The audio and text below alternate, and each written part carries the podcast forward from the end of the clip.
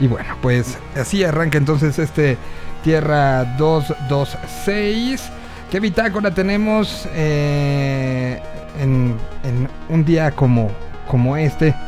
Cuya fecha es eh, 18 de agosto del año 2021.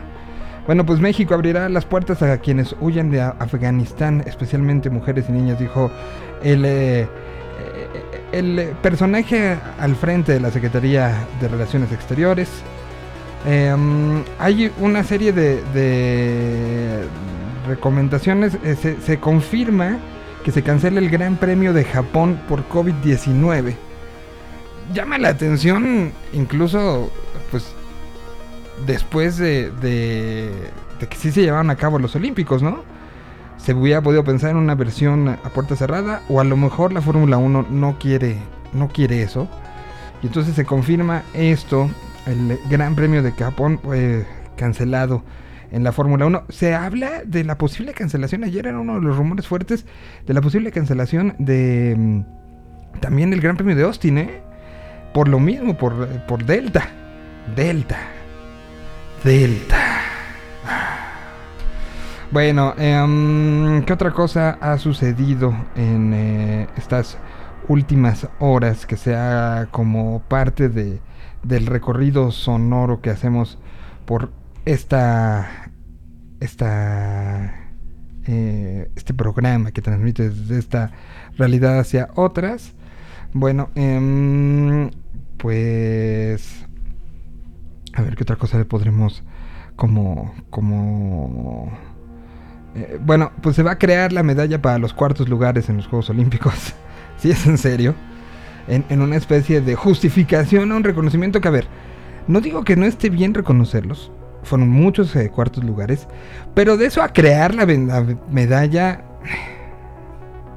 No sé. También se me hace una. Busquemos eh, justificación.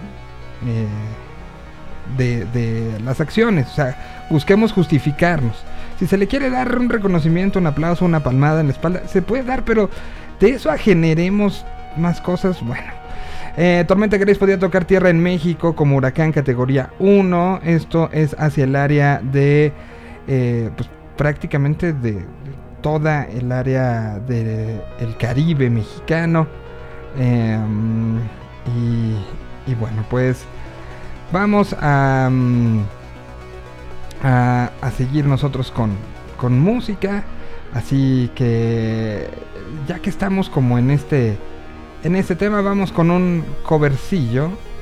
Aquí está Emanuel del Real, mejor conocido como Meme, en su cover a Ozoe que empieza gira en Chicago y la están documentando muy fuerte. Pues regresan a las andadas, gira que está bastante fuerte por los Estados Unidos. Ahorita les damos un recorrido. Mientras aquí está el cover que hace Meme. A Azul.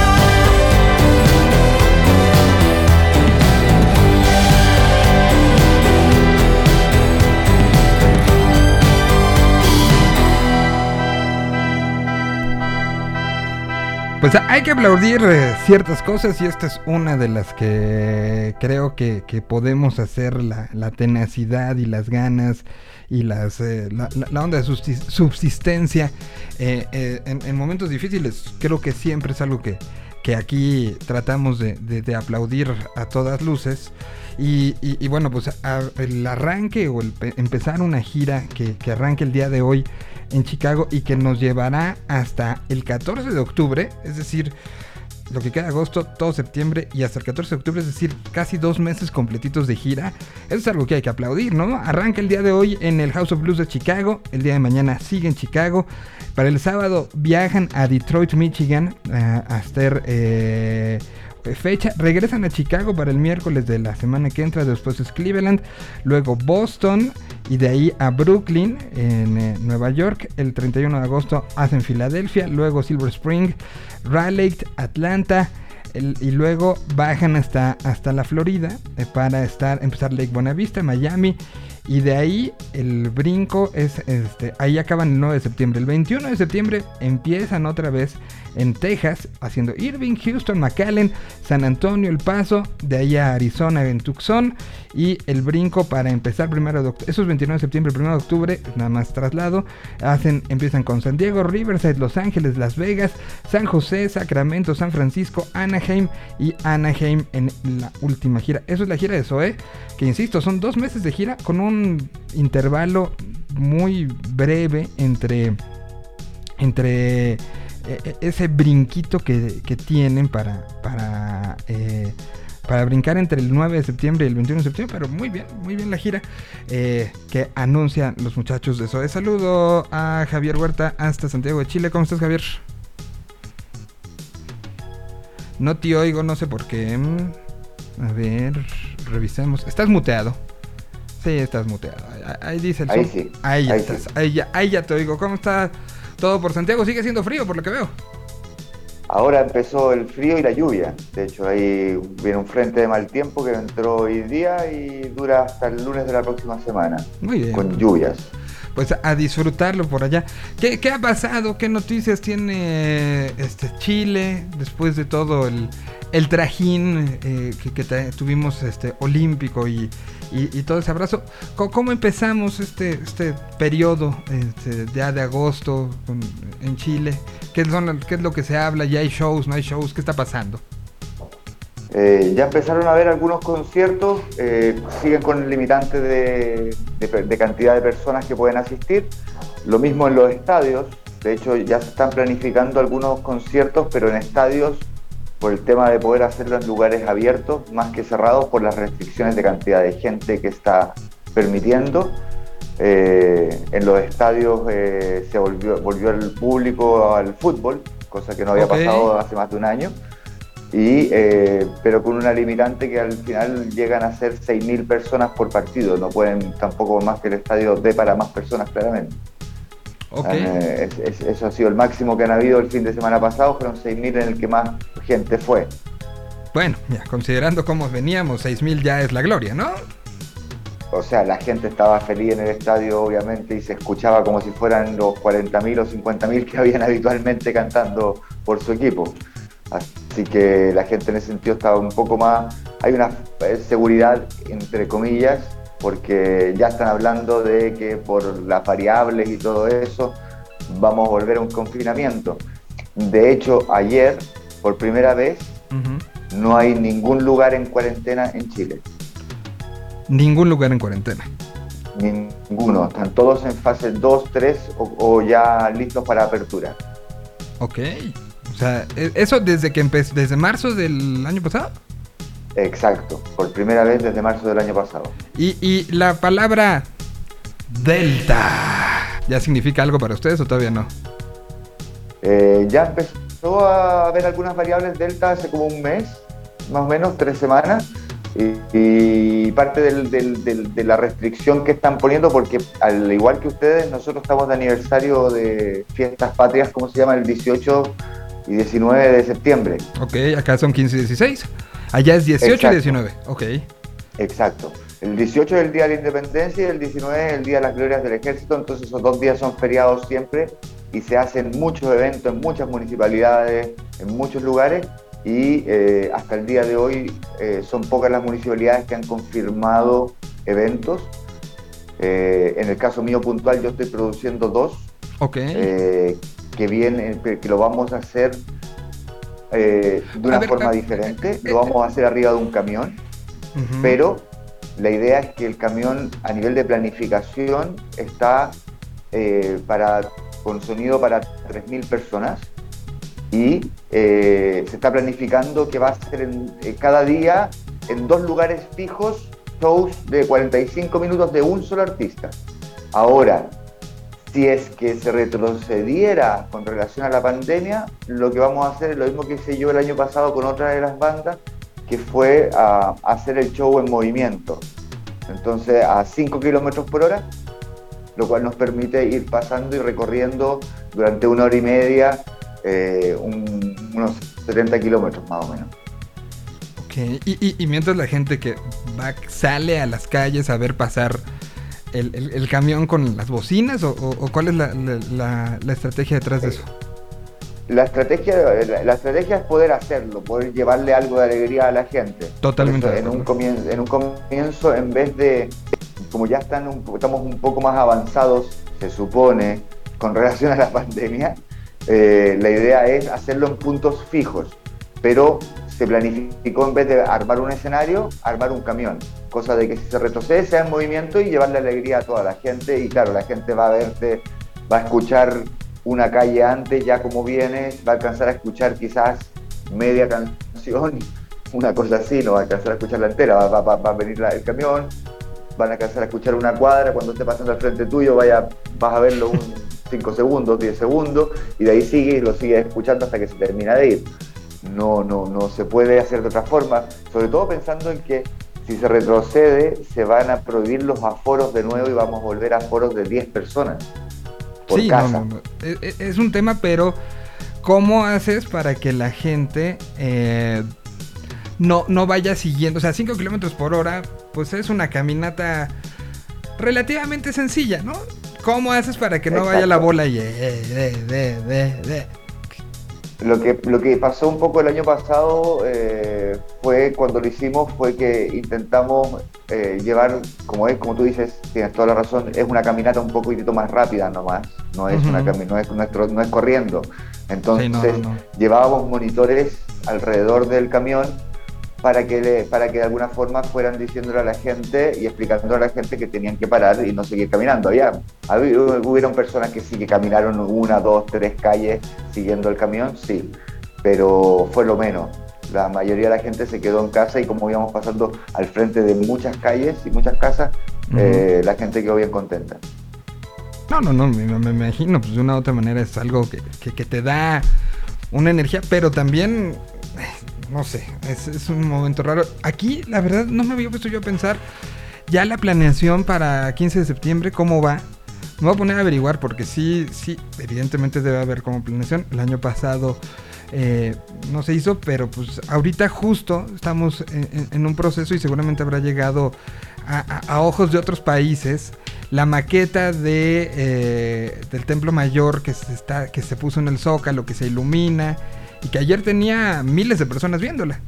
Entonces estamos sí en semáforo naranja, te dicen que no, ayer este, se, hablaba de 14 mil contagios en las últimas 24 horas, eh, pero pues tenían a miles de personas juntas, eh, muchos sin cubrebocas, lamentablemente en, en, en el centro geográfico, político y cívico de México. Una cosa muy muy rara y, y lo que decían las autoridades era vamos a pedirles que vengan más que no vengan tanto. Así. Así. Voy con una canción y regresamos para, seguir eh, platicando. Eh, acaban de dar a conocer eh, la gente de, los servicios meteorológicos internacionales junto con las autoridades locales. Eh, se prevé que el huracán Grace toque tierra en Tulum la madrugada del 19 de agosto, es decir, la madrugada de mañana. Ahorita, les, vemos qué más se, se ha dicho, pero mientras tanto, mm, aquí está algo chileno. Es López.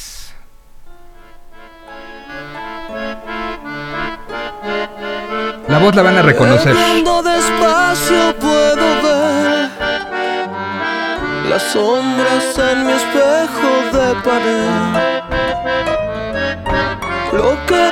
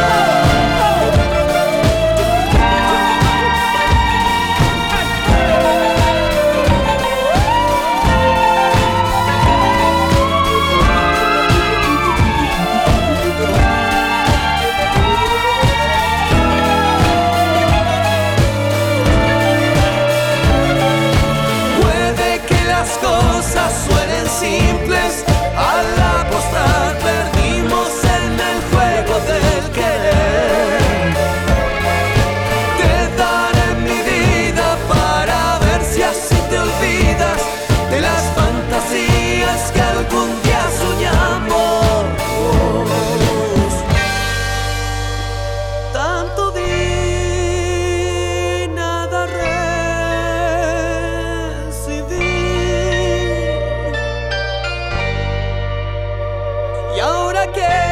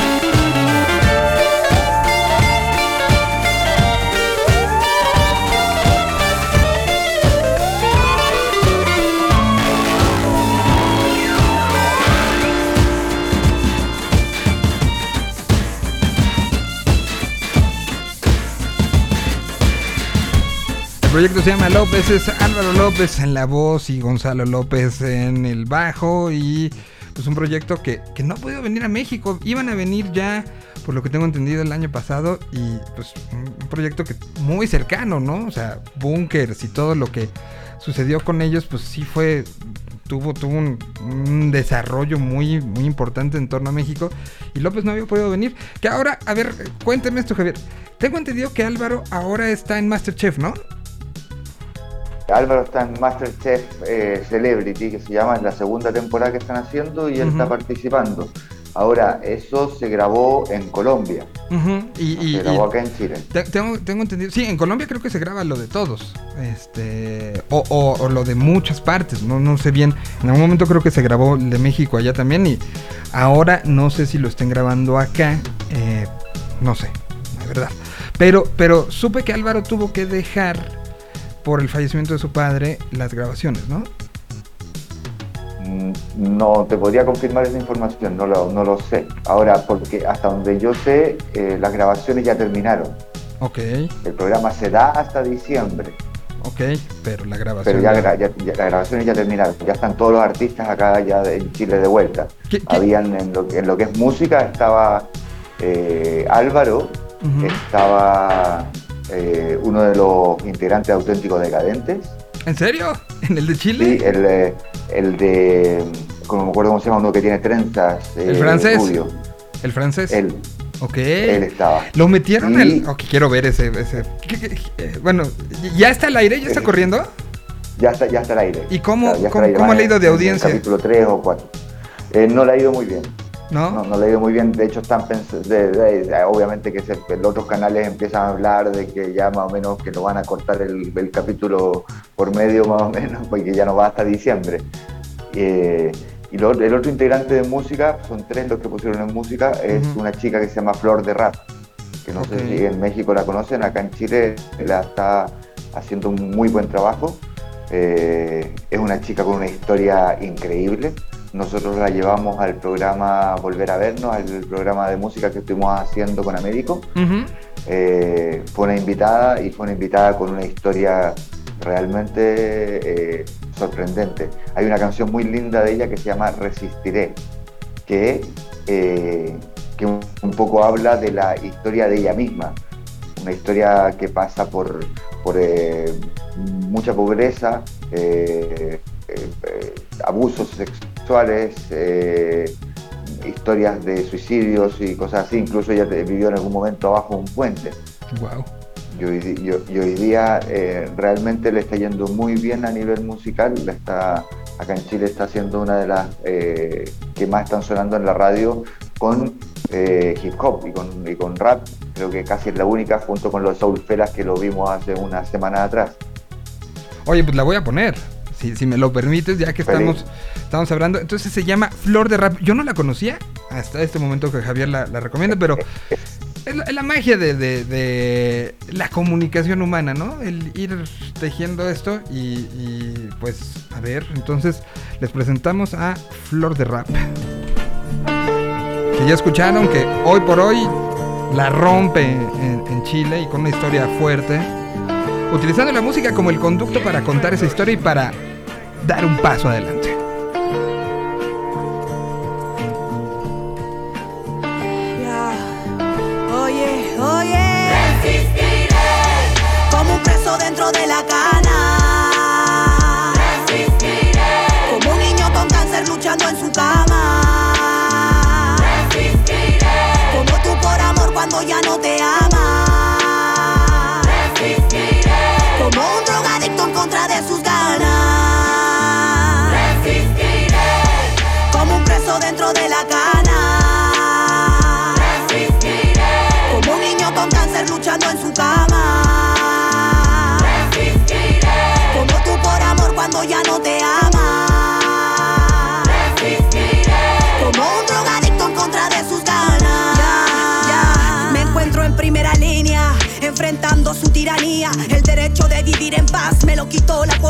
Hoy en día me mantengo a sangre fría. Si mi chance está en el canto, ni cagando lo perdía. Sin querer queriendo me levanto y sigo. ¿Sabes por qué? Porque en casa tengo el motivo. Ya no me interesa lo que hable el enemigo. Si al final soy lo que quieren ser, pero no han resistido. Oh, Desde niña quería ser rapera. Hoy lo logré aunque más no quisiera.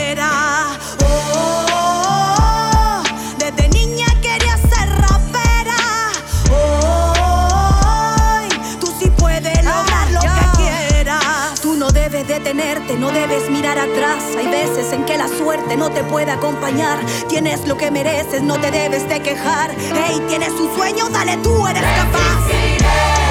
Como un preso dentro de la cana. Como un niño con cáncer luchando en su cama.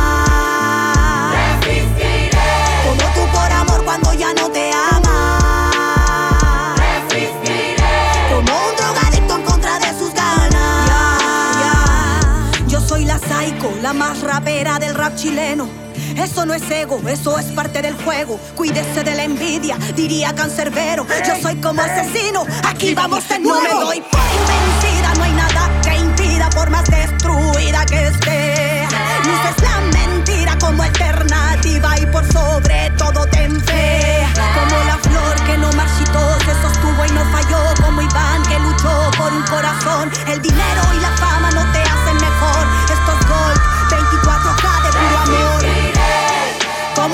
dentro de la cana. Como un niño con cáncer luchando en su cama.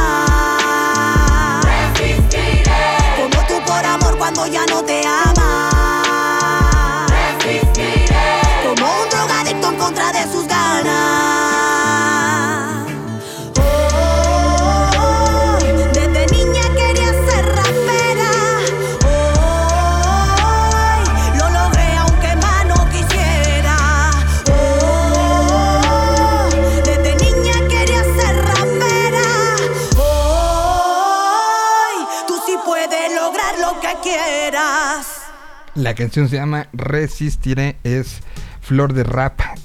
Qué buena canción, ¿eh? qué buena voz, buena rima.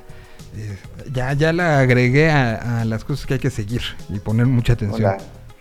Tiene un trabajo de musical, de base, que suena muy bien. Tiene un trabajo de vocal también, que junta como el hip hop y el rap.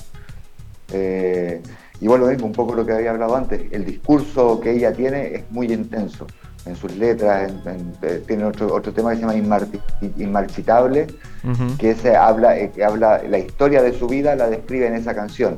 Y tiene el juego de llamarse inmarchitable porque ella es la flor de rap y no se ha dejado marchitar por todo lo que le ha pasado en su historia. Guau. No, no, no, muy bien. Pues entonces, y, acabamos de esto hablando por, como que de casualidad por, por el, este, el Masterchef, que por cierto, empieza su versión mexicana este viernes y habrá que ver porque pues uno de los condimentos que, que- que tiene, te cuento, como que uno de los principales em, eh, eh, personajes mediáticos, no, no diría yo líder ni mucho menos, pero sí personajes mediáticos de, de estas situaciones raras de, de, de salir, particularmente con el tema COVID y luego con el tema vacunas, como eh, gente pública que, que salió a, a- tratar de desmentir y decir que la enfermedad no existía, que era una situación de conspiración. Eh, se llama Pati Navidad que está metida en la, la temporada que se estrena este viernes de, eh, de, de Masterchef. Que además se tuvo que suspender la grabación porque a esta, a esta actriz le dio COVID. Está, no sé si sigue internada o no, pero, o sea, no solamente le dio, sino salió y dijo, bueno, no, salí positiva, me manda a mi casa, pero de todos modos no existe. Y acabó internada. No sé a qué grado habrá sido el, tema del internamiento y- y la gravedad de la situación, pero ya que te internen ya no es un chiste, ¿no? No es un chiste. Alguien que, que habló, además habló en contra de las vacunas y ha- habló, fue parte de estas campañas este, organizadas por parte de la sociedad para decir y alertar de si te la ponen te van a controlar. Eh, en- entonces, evidentemente, el morbo sobre la temporada que empieza el viernes, pues es mucho, ¿no? O sea, sí, sí hay como gente que, que dice, bueno, pues qué va a pasar, qué va a decir, qué no va a decir. Entonces, pues habrá que ver. No, no, no, no, no. Creo que tiene un par Sí, de. ella también eh, es Masterchef Celebrity también el de ustedes. Sí, de- es la primera vez que se hace. conocida. Es la primera vez que se hace la versión Celebrity. eh, para México. No, no, no, no, no, había sucedido y, y bueno, pues a ver qué tal va. Había habido Sí. versión normal y versión niños. Pero no, no, no había habido Celebrity. A ver qué tal sale. Este, hubo cambios de. Eh, ya desde un par de temporadas había habido cambio de uno de los chefs importantes, uno de los que le daba como saborcillo al asunto. eh, y cambiaron a conductora también. Entonces, eh, que había acompañado todas las temporadas. Entonces viene como, como muchos retos para algo que... Entonces tú, tú nos cuentas que el Celebrity en Chile no, no ha jalado como se esperaba. Con personajes como los que hablábamos, ¿no? Claro, lo que pasa es que eh, como se pusieron un poco de moda los programas de cocina, eh, hay, hay dos programas más también de cocina hoy día circulando también en los otros dos canales que le compiten al canal que tiene la licencia de Masterchef. Eh, uno que se llama El Discípulo del Chef, que, que le está yendo mejor que, que Masterchef. ¿Qué, que diferencia hay en el, juntan- discípulo del chef? Me gusta el nombre. Esto, estos juntan, juntan tres grupos de famosos con tres chefs y dos, dos equipos van en competencia, con primer plato, segundo plato y postre. Entonces, después los- el, el- el equipo que queda afuera decide qué equipo gana y sobre el equipo que pierdan van a un reto y ese reto termina en que uno del equipo termina eliminado Ok. pero también, también lo están haciendo con puros famosos. En ese caso, en el caso de, de este el discípulo del chef, lo hacen solamente con famosos televisivos. Y buscando la polémica, y trajeron a la señora del Chino Ríos, a la ex señora del Chino Ríos, y las ponen en el mismo equipo, y trajeron a la hija del Chino Ríos, que está en otro equipo. Entonces, todo un tema así como muy televisivo, no Sí. tan eh, como en el otro que intentaron juntar toda una mezcla, como estando artistas también y, y actores y de todo tipo, influencers también metieron en lo de Masterchef Ce- Celebrity. Eh, en el caso de ustedes, en el Celebrity pusieron algún músico o solamente Sí, a ver. o qué tipo de artista? De- de- déjale, busco bien. No, no estábamos preparados para esto, pero vamos a ver. Master. Porque eso también está, gra- está grabado antes también. Sí, pues te digo que se suspendieron las- comentabas, Las este em, eh, las grabaciones se suspendieron por este tema. Eh, entonces, lo cual hace pues y genera un morbo particular y especial. Con lo raro que se, que se acaba generando el, eh, el tema eso de los famosos, ¿no? Es una, una situación este, rara. Pero a ver, celebridades, ahí te va. Yo ni siquiera lo había visto, pero, pero bueno. Em, Aida Cuevas es este, una cantante eh, histórica de mariachi. Alicia Machado fue parte, eh, pues fue una, este, fue, Mundo, fue Miss Universo, ¿no? Nació en Maracay, Venezuela. Este, ex reina de belleza venezolana, venezolana estadounidense, fue eh, Miss Universo, sí, sí, sí, sí. Luego, Aristeo Cázares, no sé si no te lo manejo, originario de Veracruz. Eh, ah, campeón de Exatlón, segunda temporada, es que Exatlón no, no lo veo. Luego, alguien eh, conocida como Dalú, que es em, ganadora de la décima, eh, duodécima edición de la Academia. Esta situación de, músicos, bueno, de, de cantantes. Este. Luego, mm, Daniela Alexis Bebeshita. Es una influencer que saltó a la fama en el programa Enamorándonos, plataforma que le llevó a conquistar las redes sociales. No, pues. Luego, David Salomón ¿eh? es eh, diseñador de modas mexicano de origen libanés. Eh, Germán Montero. ¿Por qué estoy leyendo esto? No sé, pero bueno, está bien. Claro, son Este- pocas, son, son- al final son pocos los artistas músicos en la práctica que están poniendo como conocidos. Germán Montero- como equivalente a, Este fue. a López. Fue este es ex vocalista de la arrolladora banda Limón, que esa me imagino que la ubicas, por nombre por lo menos, ¿no? Luego, este, este es Javier, eh, Germán Montero. Luego está em, Javier Vázquez, que estuvo en Survivor. Em, Juan Jiménez, Jimena Pérez, eh, mejor conocida como la, la Choco. Em, pues estuvo en Ventaneando y en programas de chismes durante algún tiempo. Este, así se, se dio a conocer. Jorge, eh, Jorge Aravena em, de, de Lima. pues es eh, novelas y, y en esa en esa onda. José Joel, el hijo de José José. Ese sí lo ubicas, ¿no? Este Sí. y, y pues ha, ha estado como metido novelas todo. Laura Flores es actriz, Laura Zapata también es actriz, Matilde Obregón em, también es, eh, pues es, eh, eh, es periodista de espectáculos, es de esas que, que tiene, ya sabes, pero, programas incomodones. Eh, Mauricio Islas, que pues es actor. Paco Chacón, que es de, la- de las fue árbitro de fútbol y estuvo incluso, tuvo gafete FIFA. Y, y ahora estará en esto. Pati Navidad, la que te contaba. Stephanie Salas, que es parte hasta mencionada este, eh, en, en la- todo el tema de, de la serie Luis Miguel.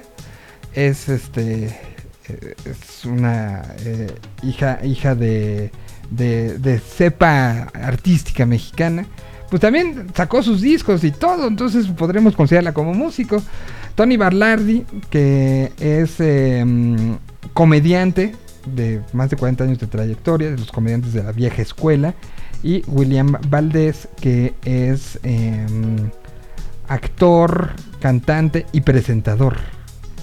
Luego ya ves que hacen de todo.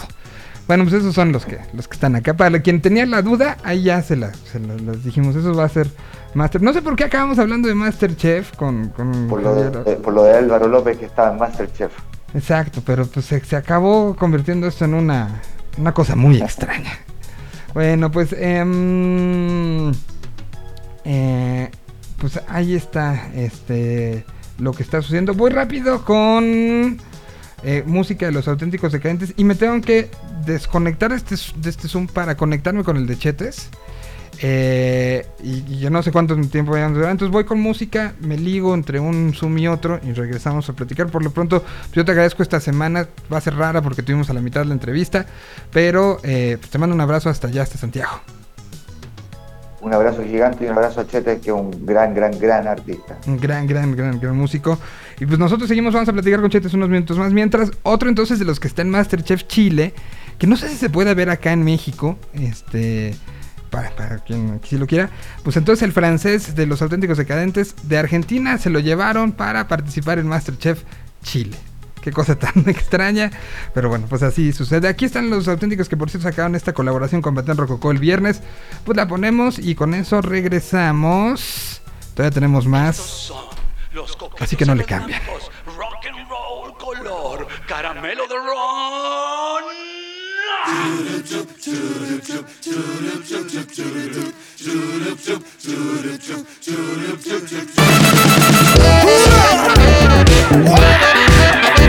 Dale,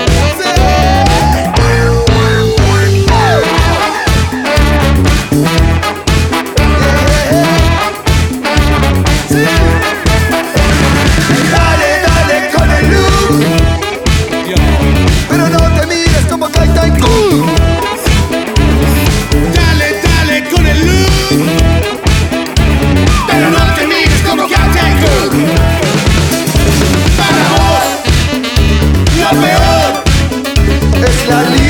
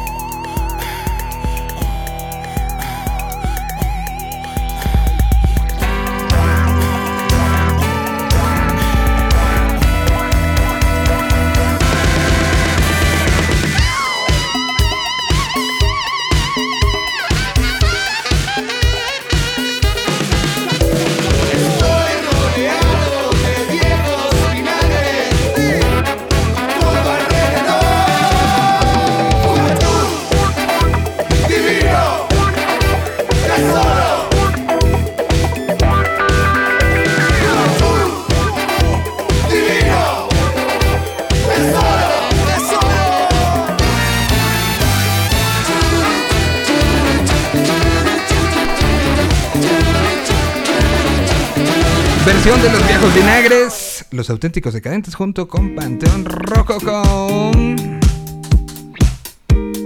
Y ya que estamos juntando y enseñando canciones de que unen bandas, aquí está Raguayana, que invitó a los Amigos Invisibles y al ex guitarrista de los Amigos Invisibles, a Cheo, a colaborar en una sola canción otra vez. Desde los años 50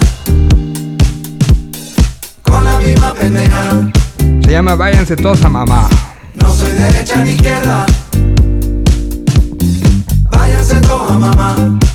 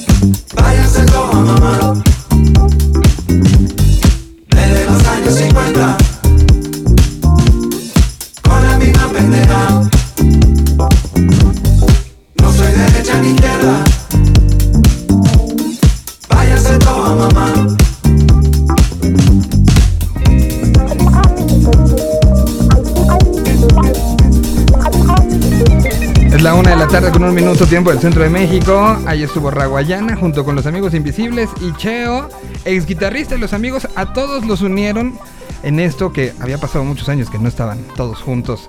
Y bueno, pues así damos la bienvenida a la burbuja de video también. Saludamos a todos los que nos están sintonizando de esa manera. Y ya en la burbuja también está la conexión hasta un punto de un estudio allá en eh, Monterrey, Nuevo León, que siempre, siempre, siempre me da muchísimo gusto verlo con además nuevo look, que, que- que no nada más lo trae, sino lo presumió de, de manera triunfal en sus redes hace, hace algunos días.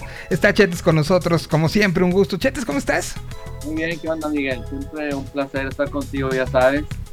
Y ando contento, estoy muy animado haciendo música. Acabo de lanzar un sencillo nuevo, se llama Nunca te vayas. Y prendido porque la gente está respondiendo muy bien con la rola.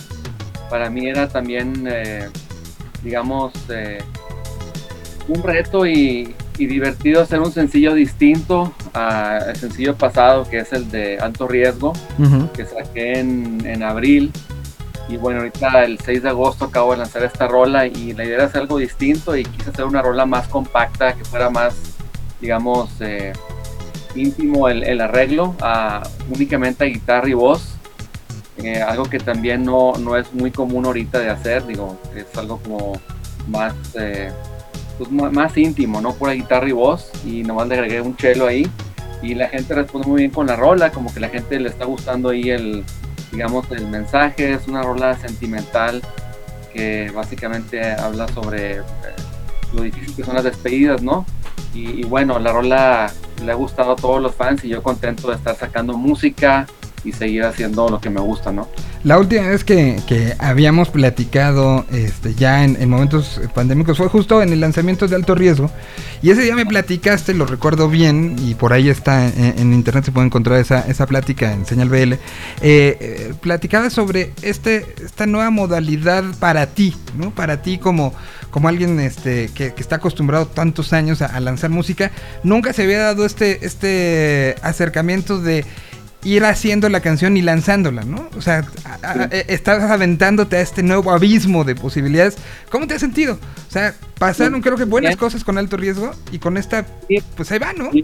Se presta porque tengo ahorita, digamos, el camino de, de cómo hacerlo. Puedo hacerlo aquí en mi estudio a, mi ritmo y también lanzarlo de, de una forma muy, eh, muy fácil con, con mis amigos de Altafonte que me ayudan a distribuir en todas las plataformas y que también me ayudan a hacer algo de promoción, eh, porque no mucha gente sabe, pero yo soy independiente desde el 2010, eh, desde que lancé mi disco que se llama Hipnosis. Ujú.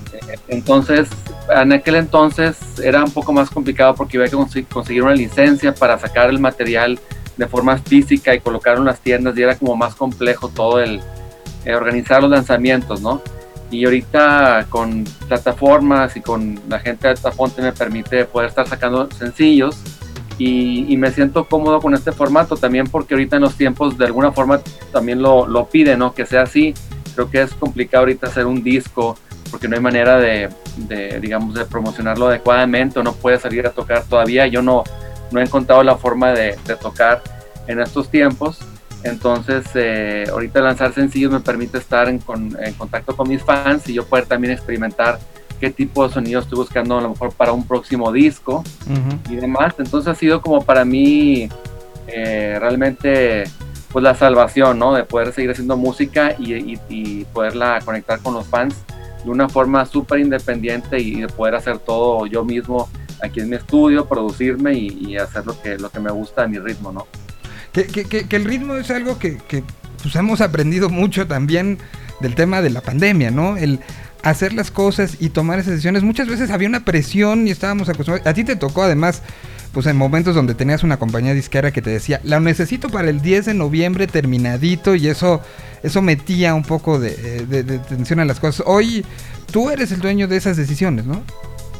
Sí, bueno, más, más que que estuvieran presionándome por sacar música, que no, no fue el caso, era más bien tú estar persiguiendo eh, poder hacer la música, poder estar buscando de que, oye, si quiero sacar un disco, no, espérate, vamos a hablar el próximo año o lo que sea, no, era como tú estar empujando para sacar la música, más bien al revés, ha sido en, en mi caso, ¿no? De, de querer sacar música y tener que esperar a, a otras personas a que todo se acomode para, para que sea posible y ahora ya lo puedes hacer tú de forma más inmediata.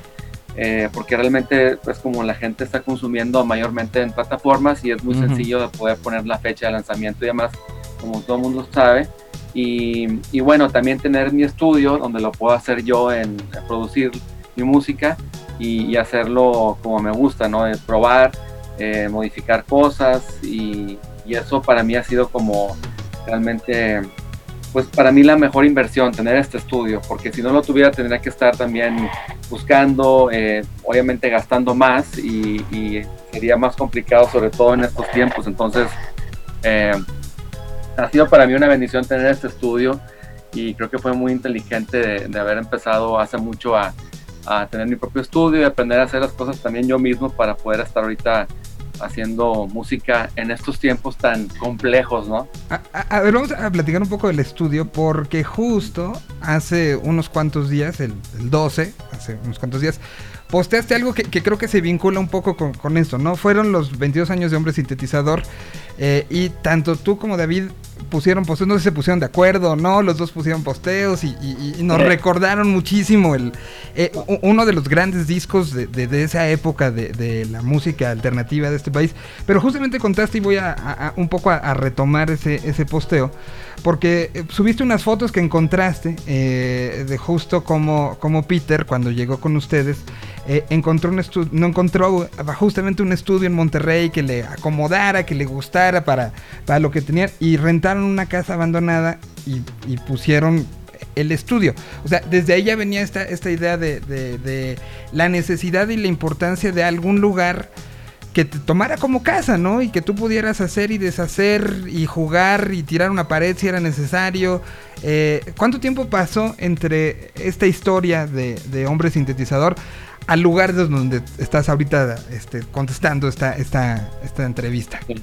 Bueno, yo ya tenía, digamos, este espacio en aquel entonces, ya tenía en ese disco de Hombre Sintels, que fue el segundo de Zurdo, ya tenía yo mi, por decir, mi edad y una consola pequeña para hacer mis demos. De hecho, eso lo grabé en el closet de, de, de mi casa, y de, de casa de mis papás donde vivía en aquel entonces. Y, y bueno, eh, estaba en el closet y ahí hice los demos. Y después hice un, un cuarto un poco más decente, que es aquí mismo, porque esta es, esta es la parte de arriba de casa de mis papás.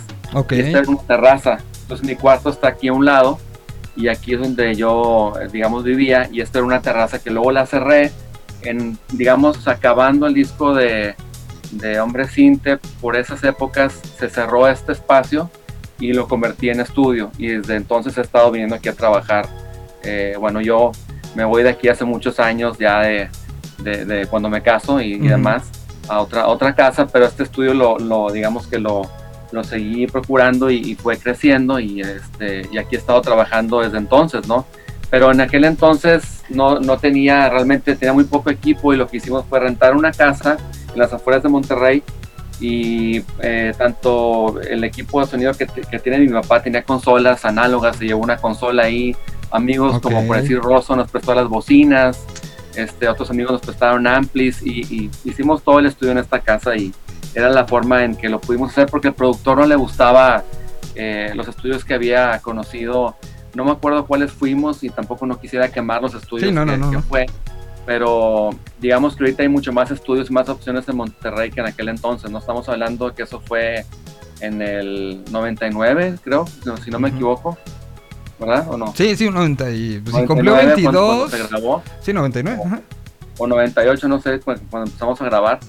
Y este y no había muchos estudios, entonces bueno, terminamos en esta casa que, que era realmente un desastre, no había ni electricidad y demás. Pero lo pudimos hacer funcionar, creo que fue como una aventura, ahí nos echábamos turnos de quedarnos a, como tipo veladores de la casa, porque había una parte de la casa que estaba abierta, daba hacia el monte, entonces cualquier persona podía entrar así en, en la noche.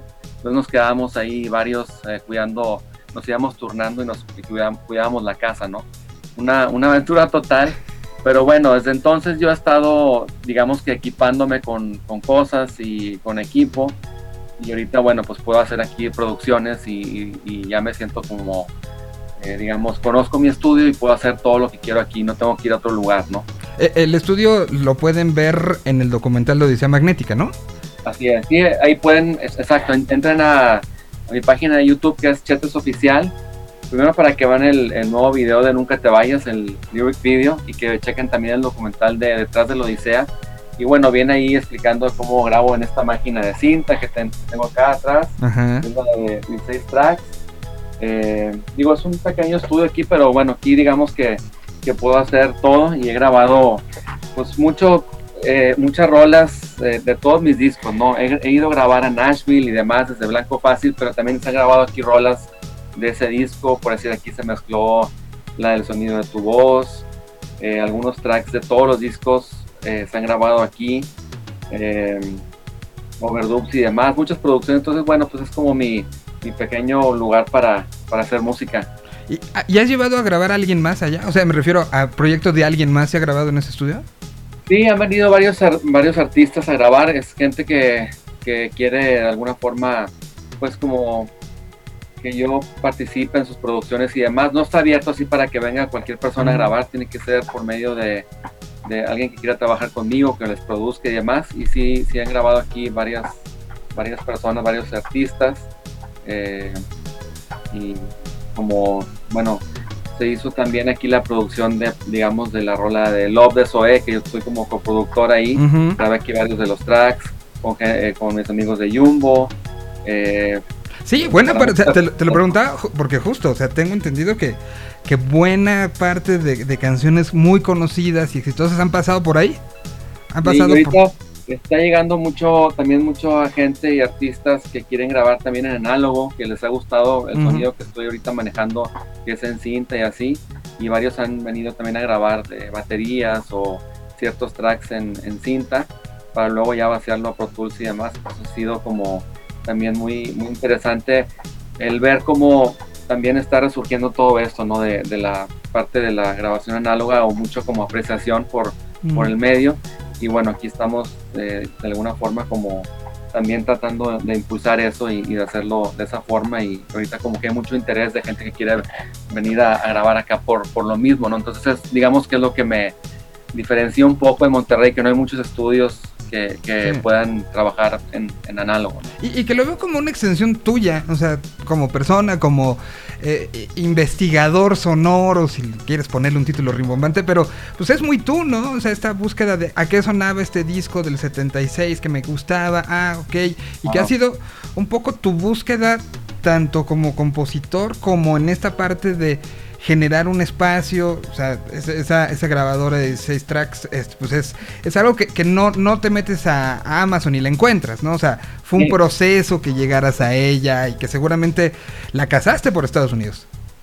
Sí, digo, me, me encanta toda la toda esa parte de la nostalgia de la producción. Me gusta, eh, como dices tú, toda esa estética de- del pasado, de las grabaciones de, de los 60s, 70s y hasta los 90s, ¿no?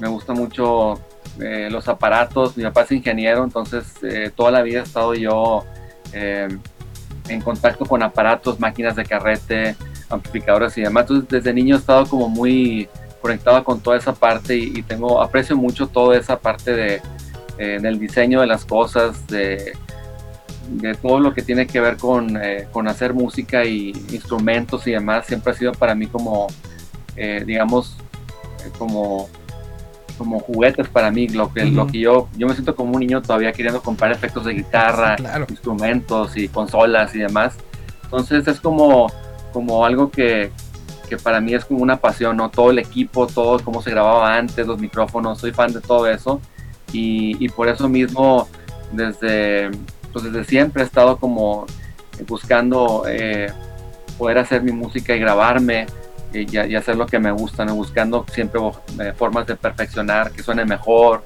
probando diferentes bocinas, etcétera, ¿no? Entonces, sí es como para mí una, una pasión, aparte de, de como dices, de componer y hacer rolas, me gusta mucho toda esa parte de la parte como técnica y todo lo que tiene que ver con el estudio y el sonido, ¿no? La, la muestra está, y, y si ustedes se, se- se clavan en esto, vean a, a- a Chetes trabajar en este gran documental, insisto, el de Odisea Magnética, ya lo habíamos mencionado, búsquenlo ahí. Y si les gusta escucharlo, ¿te parece que escuchemos Alto Riesgo para ahora sí ya brincar? Porque tengo muchas, muchas cosas que platicar de Nunca Te Vayas. Entonces, ¿te parece que oigamos este Alto Riesgo que de una u otra manera pues abre muchas cosas según yo para ti, ¿no? Abre este vol- primera vez sacar una canción sin un contexto. eh, Claro. y, y que, que- que- que me gusta un poco el arriesgue que tienes después de tantos años de hoy ya salieron dos canciones y que no sabes cuántas más van a salir, ¿no? No, no hay, no hay todavía. Exacto, ya viene otra en camino, de hecho estoy trabajando en Eh, otra que va a ser muy diferente también en las dos, que eso también me tiene muy, muy prendido porque ahorita me permite moverme de esta, de esta forma como más espontánea y estoy como contento y de, de terminar este otro track que espero lanzar pronto. Pero bueno, vamos a escuchar ahorita por lo pronto Alto Riesgo. Alto riesgo, aquí está. Estamos platicando con Chetes. En el chat de eh, la aplicación de Yo Mobile, ahorita lo voy a revisar. Estamos también transmitiendo en video. Aquí está Alto Riesgo. Y seguimos platicando de este momento que está viviendo Chetes y de este momento de generación. Gira mi alma en un remolino. Veo mi cuerpo caer al vacío. Voy caminando sobre un hilo y casi pierdo mi equilibrio. Y en mi cabeza hay un huracán. En ti no puedo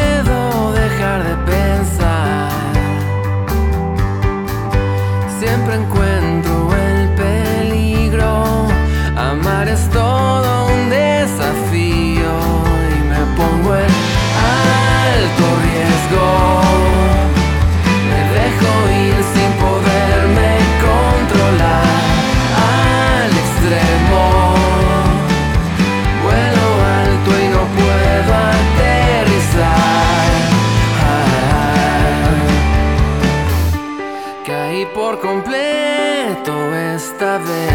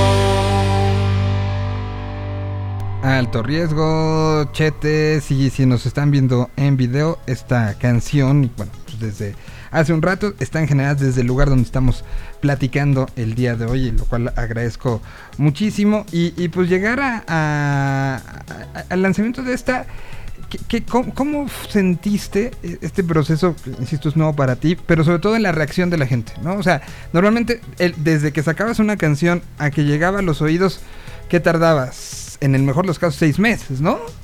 Sí, era, era más complejo, ¿no? Cuando estás con un disco, eh, un álbum, digamos que tardas en, en tener una eh, serie de canciones que son como, digamos, como candidatos para entrar al, al disco y haces siempre de más, haces, este, por decir, un disco de 10, haces 20, ¿no? Y para de ahí escoger cuál es tener un disco y es un proceso pues largo de poder estar experimentando y tener la colección de rolas.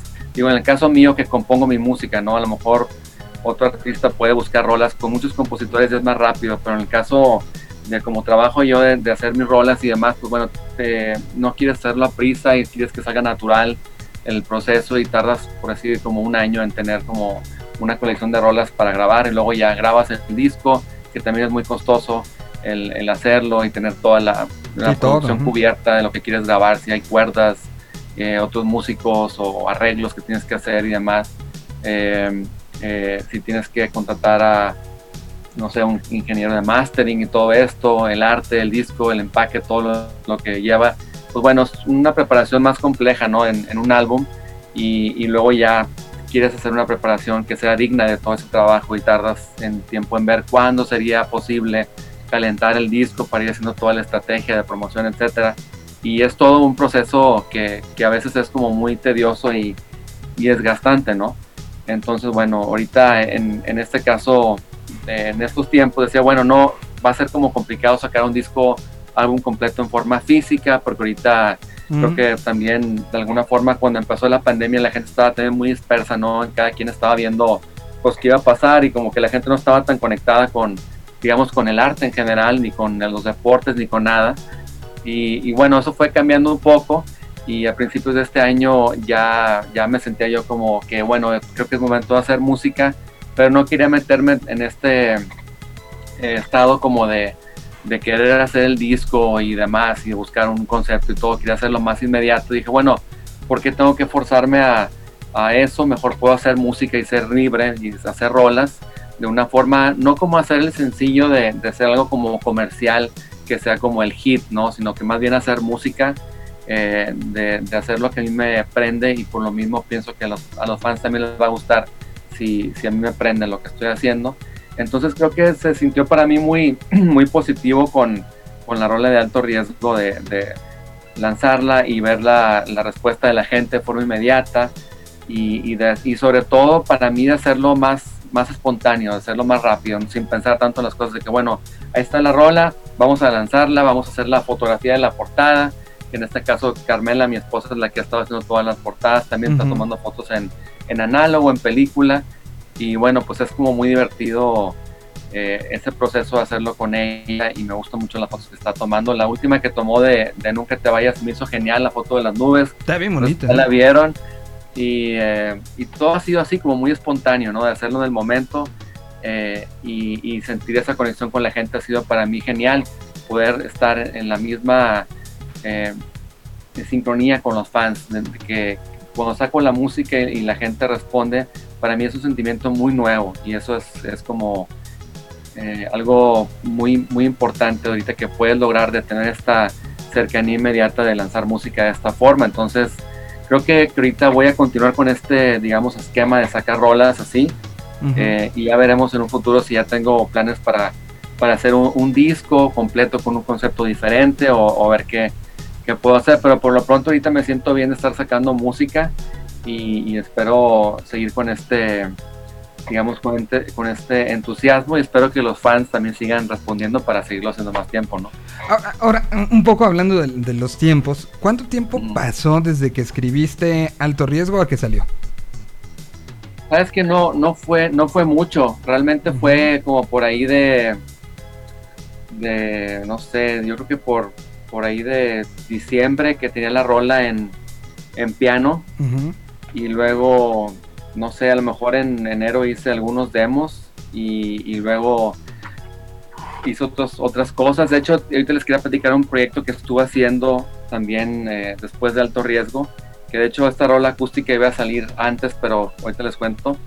Y, y, fue realmente rápido, creo que me tardé en grabar la rola, eh, creo que como unas dos semanas y luego a veces me, creo que me atrasé un poco por algunas fechas que estaban ahí eh, que no que nos tuvimos que eh, eh, alargar un poco el lanzamiento uh -huh. y bueno salió en, en uh, el 9 de abril la rola en ¿no? abril no entonces pues es, es relativamente es rápido poco, o sea ¿sí? el, el, tiempo de grabación fue como digo como dos semanas y a mi ritmo pero la rola la tenía ahí digamos como flotando la idea en piano que era como antes como una balada por ahí de, de enero ya la tenía como más más, más, com, más completa, por decirlo así.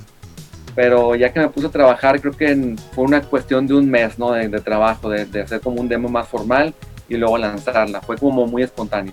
Y el y caso de... también de, de Nunca te vayas fue lo mismo.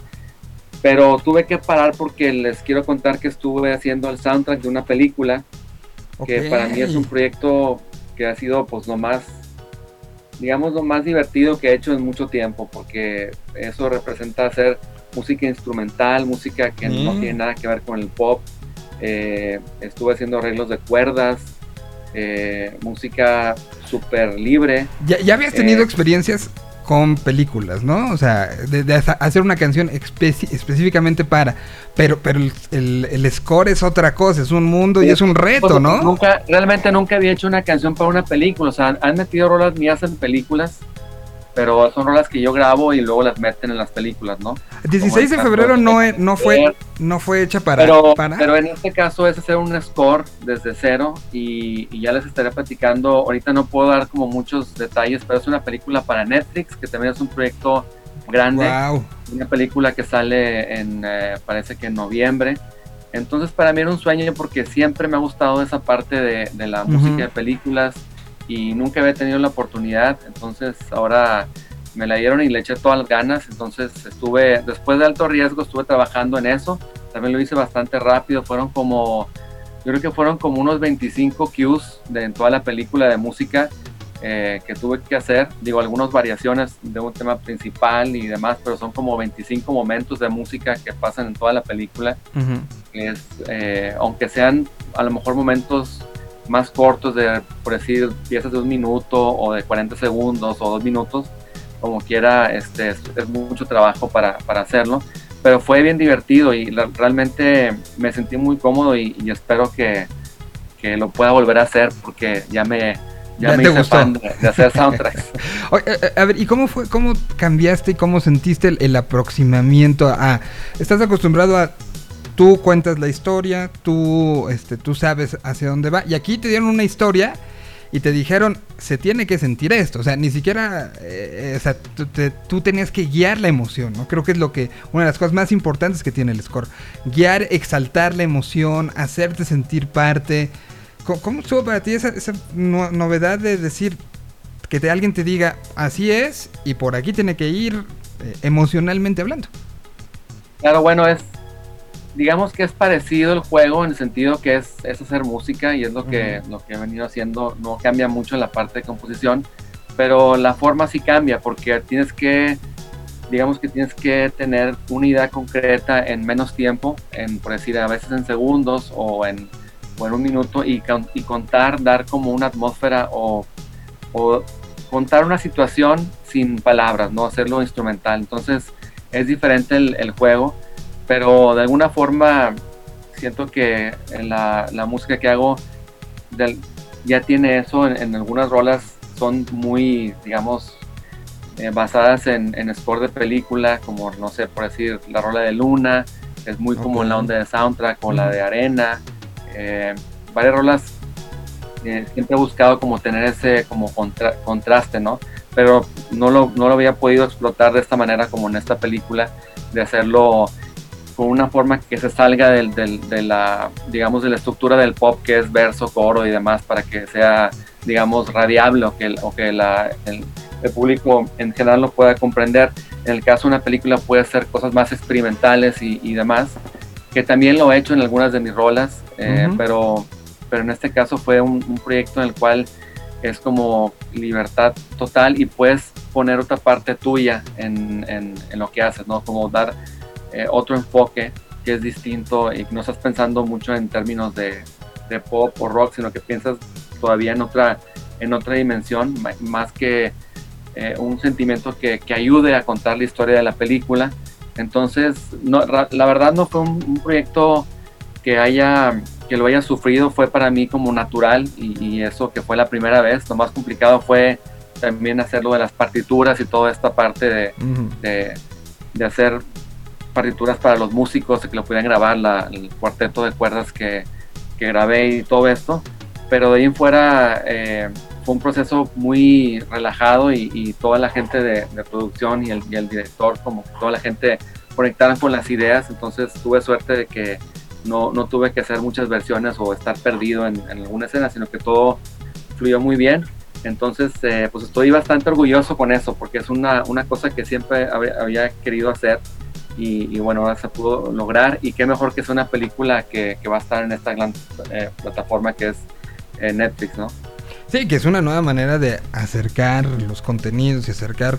Y, y que, pues lo sabemos, ¿no? O sea, entre que siguen saliendo plataformas y que también están muchas de ellas generando contenido propio de la región, ¿no? O sea, Netflix ya tiene un rato haciendo esto, pero volteas y ves Amazon Prime también, y ahora la llegada de HBO, y ahora viene Star, y eso pues al final a todos los elementos creativos lo- no nada más los pone a exhibirse ante el mundo, sino nos pone a enseñar la gran calidad de trabajo que estamos haciendo, y creo que te veo contento y emocionado con esto, que puede ser ahora Sí, una nueva sí. faceta.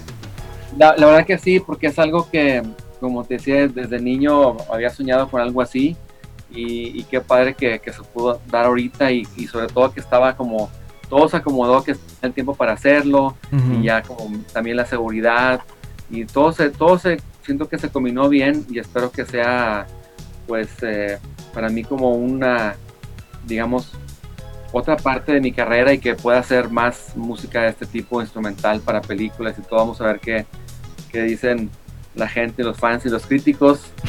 si les gusta la película, yo espero que sí.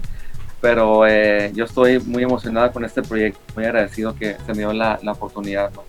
Ahora, esto lo, lo hiciste, como nos cuentas, entre alto riesgo y nunca te vayas, en la salida de nunca te vayas. La, la canción Nunca te vayas ya estaba terminada de, de- de escribir o en tu cabeza para el momento que entonces. Sí. Te, te pregunto por el por las cuerdas que aparecen, ¿no? A lo mejor Ah, no, estuvo influenciado. Eso, eso, claro, eso es algo muy, eh, muy importante y qué bueno que lo mencionas porque tenía esta rola y la idea era hacerla, era hacer la guitarra y voz, era como lo- la idea principal, hacerla así como guitarra y voz. Y después que hice lo del soundtrack de esta película, eh, trabajé con el cuarteto de cuerdas y todo. Y, y como que me, digamos que me enamoré con, con las cuerdas, ¿no? Como que me, me- me sentí como, como que entré mucho en ese mood de, de cuerdas y chelos y demás. Entonces ya después empecé a pensar que para esta rola le podía agregar el, el chelo. Entonces ya hice un arreglo para, para, esa, para esta rola y lo grabé poco tiempo después de acabar lo del soundtrack. Entonces eh, sí, sí digamos que me, me fue como una influencia hacer lo de la, lo de la película para esta rola y también pensar en, en otros términos que salen un poco del pop tradicional, porque si, si escuchan la rola esta de alto riesgo, no es una rola, digamos, como tradicional de pop, sino es como Ujú. una rola más, eh, pues distinta, ¿no? Tiene estos toques acústicos que son, eh, eh, pues a lo mejor más hasta country podría ser, pero combinado con los rasgueos que hacía eh, cuando empezaba a tocar como música clásica y así. Y, y le agregué el cello y esto y la llevó como otra parte, entonces eh, creo que sí tuvo que ver el que haya hecho el, el soundtrack y por eso, eh, digamos, lo puse en pausa porque también la, la rola de alto riesgo no tenía tanto también que, que estaba afuera. Dije, bueno, acabo la película y luego acabo este sencillo y lo, y lo lanzo, ¿no? El, el de Nunca te vayas. Y bueno, aquí estamos y, y contento que, que la gente la haya recibido bien, porque también uno nunca sabe cómo, cómo la gente lo va a tomar, ¿no? Porque a lo mejor esperaban otra rola parecida a la de alto riesgo y esta rola es como muy distinta, ¿no? No, y creo que por lo menos en comentarios, en, lo, lo que alcancé a ver, o sea, sí, sí vemos, por ejemplo, el, el chat ahorita nos está diciendo el último sencillo es una chulada. Y alguien Sí, sí. ca- cambió, el, eh, dijo, está mamalón, me tomé la libertad de traducir el comentario regio. Y sí, o sea, sí, creo, creo, creo que de una u otra manera, pues, pues ha conectado. Y es algo que has tenido como, co- lo platicábamos la vez pasada, que justo acaba de terminar un aniversario de, de Blanco Fácil, ¿no? La conexión y, y tus discos y tus canciones son canciones que no se, que, que se convierten en, en canciones que se quedan y que, que, que atraviesan el tiempo y, y un poco, pues lo, lo vemos con, son 22 años de, de Cinte y ahí hay una canción que, que hoy por hoy no puedes subirte un escenario sin tocar, ¿no? O sea, eh, que te ha acompañado eh, de esa manera, Ah. porque son canciones que se convierten en, pues tuyas sí, pero de la gente que las toma, ¿no? pues uno espera eso, ¿no? Eso es lo que uno sueña, ¿no? Con, con hacer música, que las rolas trasciendan y que duren eh, bastante tiempo en, digamos, en el gusto de, de los fans y que la gente le siga encontrando, eh, digamos, el, un lado interesante para seguir escuchando y que se encariñen con la música, ¿no? Uno siempre sueña con eso y por eso también yo trato de, de hacer que mis producciones sean como siempre estoy muy consciente de, de tratar de hacer que mi música sea como atemporal, de, de hacerla con un sonido que, que no sea exactamente lo que está sonando ahorita de moda en el verano para que no, digamos, para que no pase de moda, sino tratar de buscarle algo, no sé si un sonido más clásico, pero no, no, no tratar de buscar encajar con el sonido del momento, porque sé, sé que eso va a cambiar. Entonces tratar de ser como más eh, natural, lo más natural posible en lo que está haciendo para que no se pueda identificar con, con una era. En la parte, en la cuestión de, de producción, ¿no? Eso es en la, la parte como técnica, ¿no? De, ya sabes, si, si puedes escuchar música de, de los 80 dices, bueno, es que todas las baterías tienen todo el reverb del mundo, Ujú. y luego te vas a, a los 90 y bueno, pues son las guitarras así, y luego te vas al, ahorita y es todo con autotune y ya sabes que va a ser de esta época, ¿no? Entonces trato de evitar siempre lo que está, digamos, eh, lo que es súper evidente que está de moda para, para que sea un poco más atemporal y hacer música también que, que musicalmente sea interesante en el sentido armónico, que tenga melodías que puedan, digamos, sobrevivir, por, di- diga- digámoslo así, ¿no? El tiempo. Ajá. Pero eso es una, una idea como que yo la veo desde mi, desde mi lado, ¿no? Pero uno nunca sabe qué rolas van a conectar o no con, con la gente. Pero siempre se le pone todo el cariño posible a, a- lo que estoy haciendo y con, con ese deseo ¿no? que conecte con, con la gente por muchos años. Entonces cuando llegan mensajes como por decir ahorita que cumplió 22 años el disco de, de Zurdo y que dicen, oye, fíjate que, no sé, que el disco aún sigue sonando fresco y demás, pues me llenan de, de emoción de, de ver que de alguna forma en ese momento se tomaron buenas decisiones para, para que todavía la gente lo siga eh, apreciando, ¿no? Y, bueno, quiero ahorita hacer un, ejercicio. Vamos a escuchar Nunca te vayas, pero quiero después que hablemos un poco, porque creo que la sensibilidad y sensibilización ahorita eh, con respecto al despedir a alguien, con que alguien ya no sea parte de uno, cambió, ¿no? O sea, nos dio una sensibilidad como raza humana estos últimos 20 meses.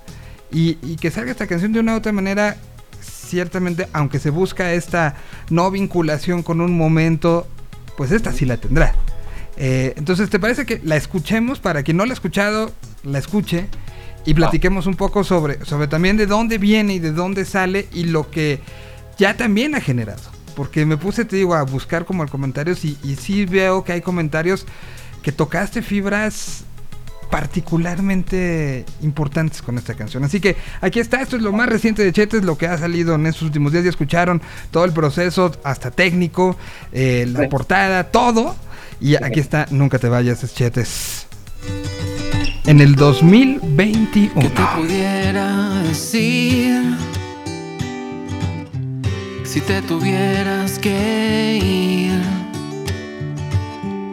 No tendría las palabras, para siempre me harías falta. Nunca te vayas, que no he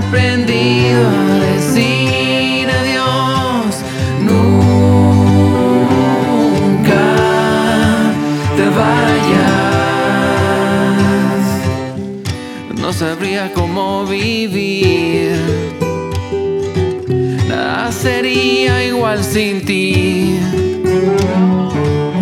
Y si el tiempo no pasara, aquí este momento me quedaba. Nunca te vayas, que no he aprendido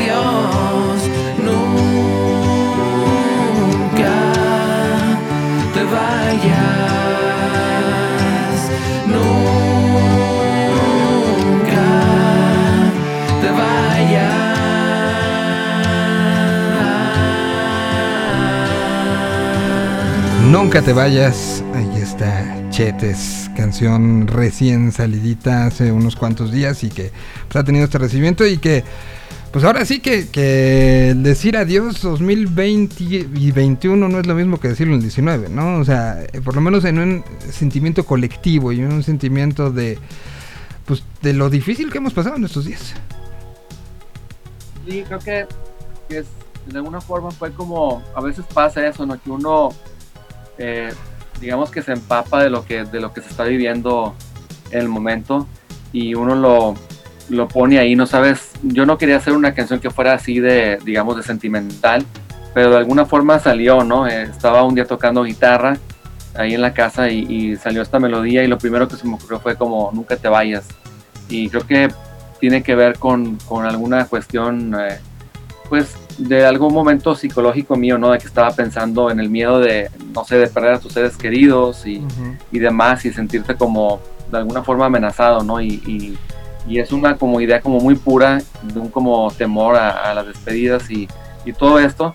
Y bueno, pensé que, que podía ser como un, un buen tema y, y sobre todo porque si, si las ideas llegan a mí de esa forma como natural, siempre trato de confiar en ese instinto, en ese primer como instinto de lo que, de lo que llega. Entonces, de alguna forma como que sabía antes de sacar la, la rola, que era una, una rola que podía pues, provocar muchos sentimientos con mucha gente, especialmente hoy en día, como dices tú, ¿no? Porque pues he visto también muchas eh, personas ahorita que han, que han estado pues, pasando por momentos complicados, ¿no? Y, y demás, entonces, por decirlo así, ¿no? Y no hablar más, ser más dramático. Eh, entonces, sí se ve que era una rola como eh, sensible en ese sentido. Eh, y bueno, pues así, así salen las, las canciones, no salen, uno a veces no sabe por, por qué, pero te llegan esas ideas y tú simplemente la, la vas como capturando y, y vas sacando ese sentimiento y, y seguramente yo eh, tenía esa como preocupación, ¿no? De, de como de, de no querer perder a un ser querido y demás. Entonces es como, digo, afortunadamente todo bien con mi familia y demás, no es una situación así personal, es una, es una rola Ujú. que digamos... eh, Pe- pe- eh, Pero una rola que, que, que abraza a muchos, ¿no? Y que abraza Ah, pero- sentimentalmente pero, y emocionalmente. pero bueno, es, es este una, una idea en la cual me puedo, puedo eh, sinceramente sentir lo que, lo que estoy diciendo, ¿no? Pues como todos es una, una idea como difícil, ¿no? De, de, de poder afrontar cosas así. Entonces, es una, digamos que es un concepto fuerte, una idea como fuerte en letra, pero no la quería hacer tampoco que fuera tan, eh, digamos, eh, pues tan pesada. Entonces puede ser, puede ser vista el tema como una despedida de una relación de amor o algo más ligero, ¿no? Eh, no, no, no tiene que ser una, una despedida de dejar eh, este mundo, ¿no? Por decirlo así, puede ser una despedida más, más como de nos vemos después o, O quédate aquí viviendo conmigo para siempre y eh, no sé. Eh, puede ser vista de muchas maneras, de relaciones o de, o de, de muchas maneras. Entonces, siempre me gusta también dejar las rolas abiertas a que puedan ser interpretadas de muchas formas y no, no precisamente de, de una sola de una sola idea para que así todo el mundo se identifique a- y que la haga suya a su manera, ¿no? Totalmente, pero, pero creo que la música también encuentra los momentos necesarios para salir y esta, pues, sí, sí, el, el día que la escuché sí dije, bueno, pues esta es una canción que llega ahorita en un momento que era necesario y habrá mucha gente que, que se sienta abrazado, cobijado y, y sobre todo que diga lo que está sintiendo, ¿no? Que sabemos que la música normalmente encontramos y decimos, esa canción dice lo que estoy sintiendo y la necesitaba y con esa Sí. necesidad, pues...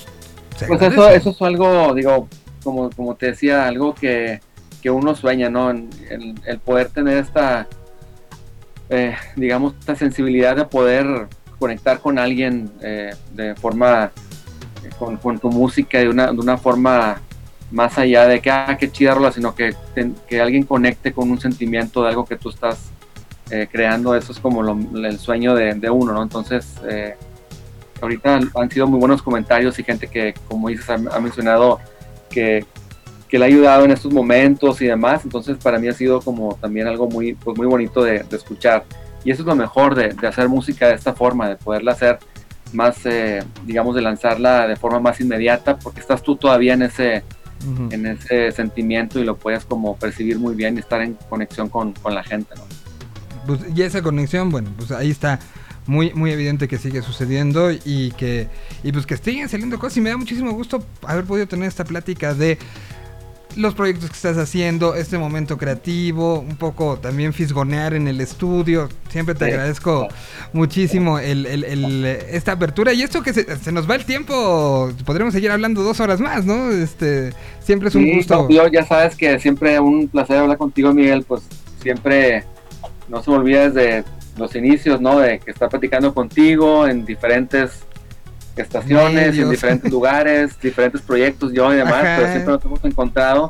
Entonces, pues siempre muy agradecido que, que me has apoyado y que me has dado eh, tu espacio para eh, pues, estar en contacto con todos los fans.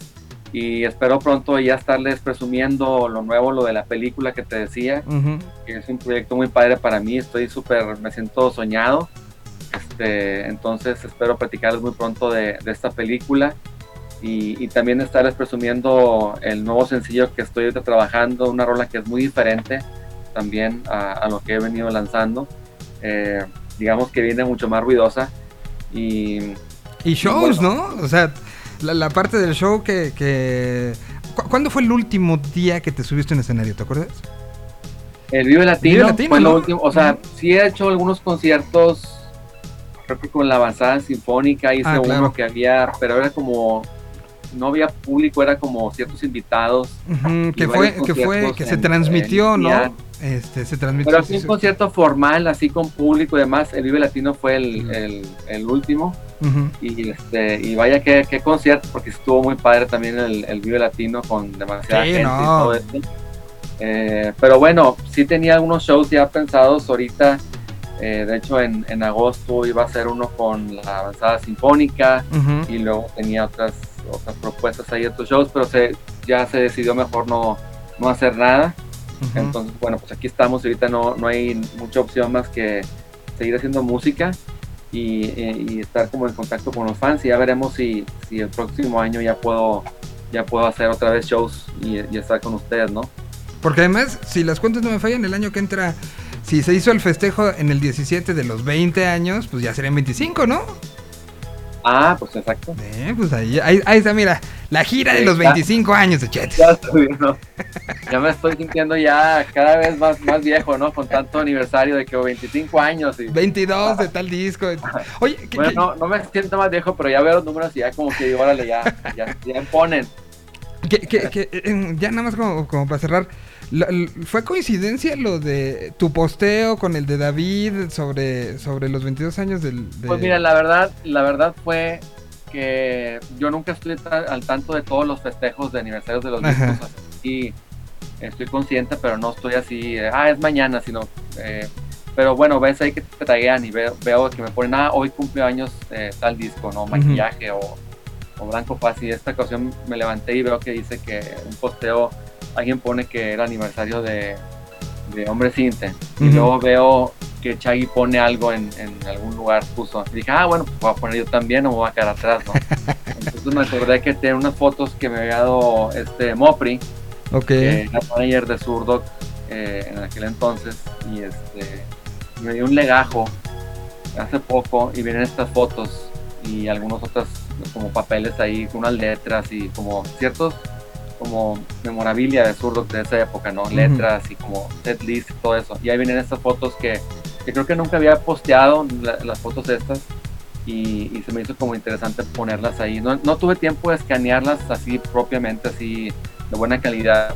Entonces nomás les tomé fotos con el iPhone así y las, y las subí así de forma inmediata.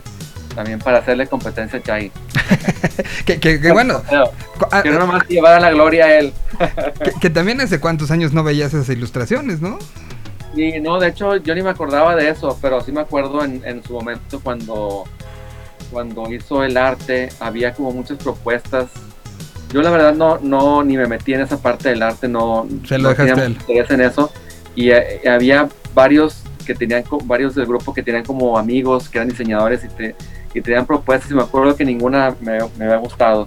Y luego cuando llegó Chay con toda la, la, la propuesta de los cuadros, me acuerdo que fue, wow, eso está increíble y, y yo eh, no tuve duda que, que, esa- que esa iba a ser el, el arte del disco y, y siempre he sido fan de, de esa serie de cuadros que hizo de, de Hombre Cinte. Creo que también es una, una, digamos, una pintura no pasa de moda. Creo que el diseño del disco tampoco envejece de forma, o sea, enveje- envejece muy dignamente, porque no es un diseño que está hecho como muchos discos de esa época estaban hechos como en computadora también, como tipo en el que se ven como PowerPoint, ya sabes, la tipografía así súper noventera y la foto súper pixeleada, digital horrible.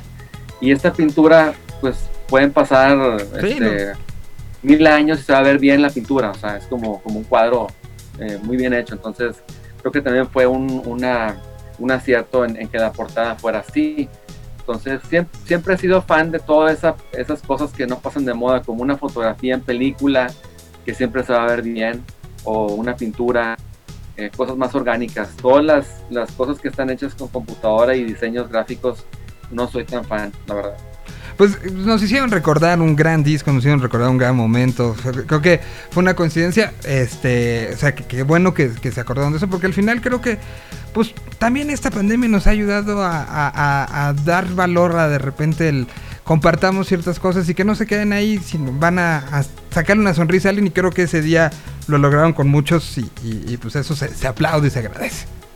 Sí, creo que tengo que tengo que ya ponerme las pilas y tener un calendario de, de todas las cosas que se han hecho y, y prepararme bien con información y, como hacer más, más ruido porque siempre ha sido muy informal, pero creo que sí, como dices tú, hay mucha gente que, que se lo toma muy en serio todos estos aniversarios y que le, y- y- y le dan mucho cariño y eso, eso creo que tienes que apreciarlo y responder de la mejor forma y hacerlo de una forma muy adecuada, de poner- tener fotos inéditas y demás. Creo que, que eso ya me, ya me puse. Ahora sí me voy a poner las pilas y poner a un- todo siempre antes que Chai.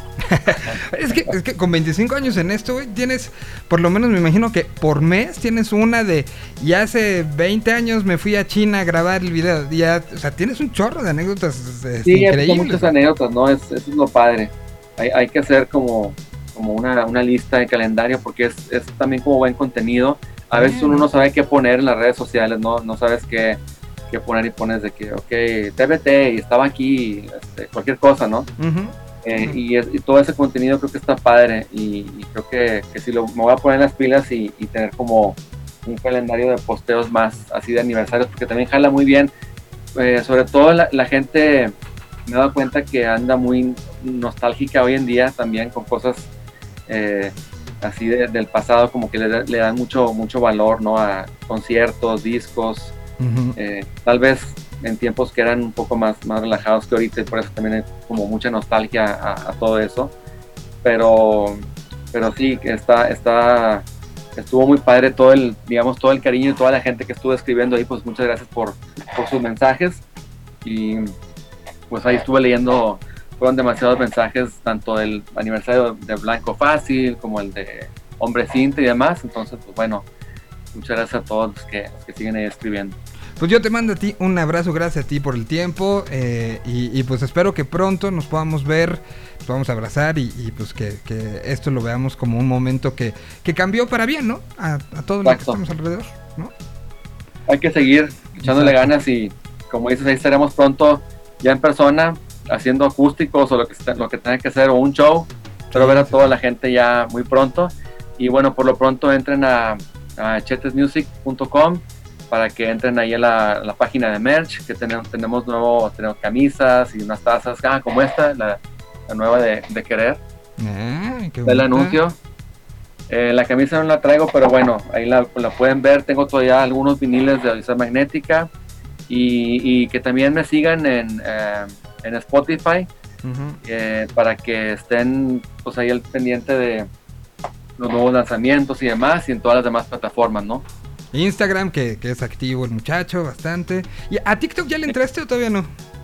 ¿En cuál? A TikTok. A TikTok. Sí, sí la entré y sí estuve haciendo bastantes videos y luego, digamos, no, no me desanimé, pero creo que tengo que encontrar todavía el, el perfil para, para ser más efectivo en, en TikTok, porque empecé muy bien haciendo como unos tutoriales aquí en el estudio y luego empecé a subir otro tipo de contenido que sentía yo que no tenía como la respuesta que tuve al principio Ujú. y, y la tengo ahí y, y sí he hecho un par de lives y, y sí mucha gente se conecta y, y tengo ahí como una buena eh, comunidad y todo, pero tengo que echarle más ganas a, a- a TikTok, pero sí lo tengo. Muy bien, pues y tengo también ya la palomita y todo. Pues ahí está Chetes que, que no para, si no está escribiendo, está buscando contenido y está haciendo TikToks y está de todo. Te mando un, un gran, gran abrazo a ti y a la familia, a todo el mundo y, y muchas gracias por todo este, este tiempo. A ver si me animo a hacer bailes en TikTok, ya para hacerme famoso Ay, ahí. sí, no te imagino. Ah, Ya ah, está. haciendo el bailecito. Pues nosotros nos despedimos porque ya también se acabó este live. Este, muchísimas gracias a los que estuvieron pendientes. Y me voy a despedir con algo que se grabó en el Teatro Metropolitan justamente en estos 20 años. Y pues que es parte de una de esas canciones emblemáticas que también vamos a despedirnos con poco a poco. Muchísimas gracias, Chets. Un abrazote y gracias a todos Gracias, los que Miguel, a ti. estuvieron. Un saludo a todos, gracias. Cuídense. Nos escuchamos el día de mañana y en la versión podcast en un ratito más. Queda arriba. Gracias, cuídense. Adiós. Se quedan con esta canción. Cántenla todos, por favor. Los quiero ir cantar, ¿ok?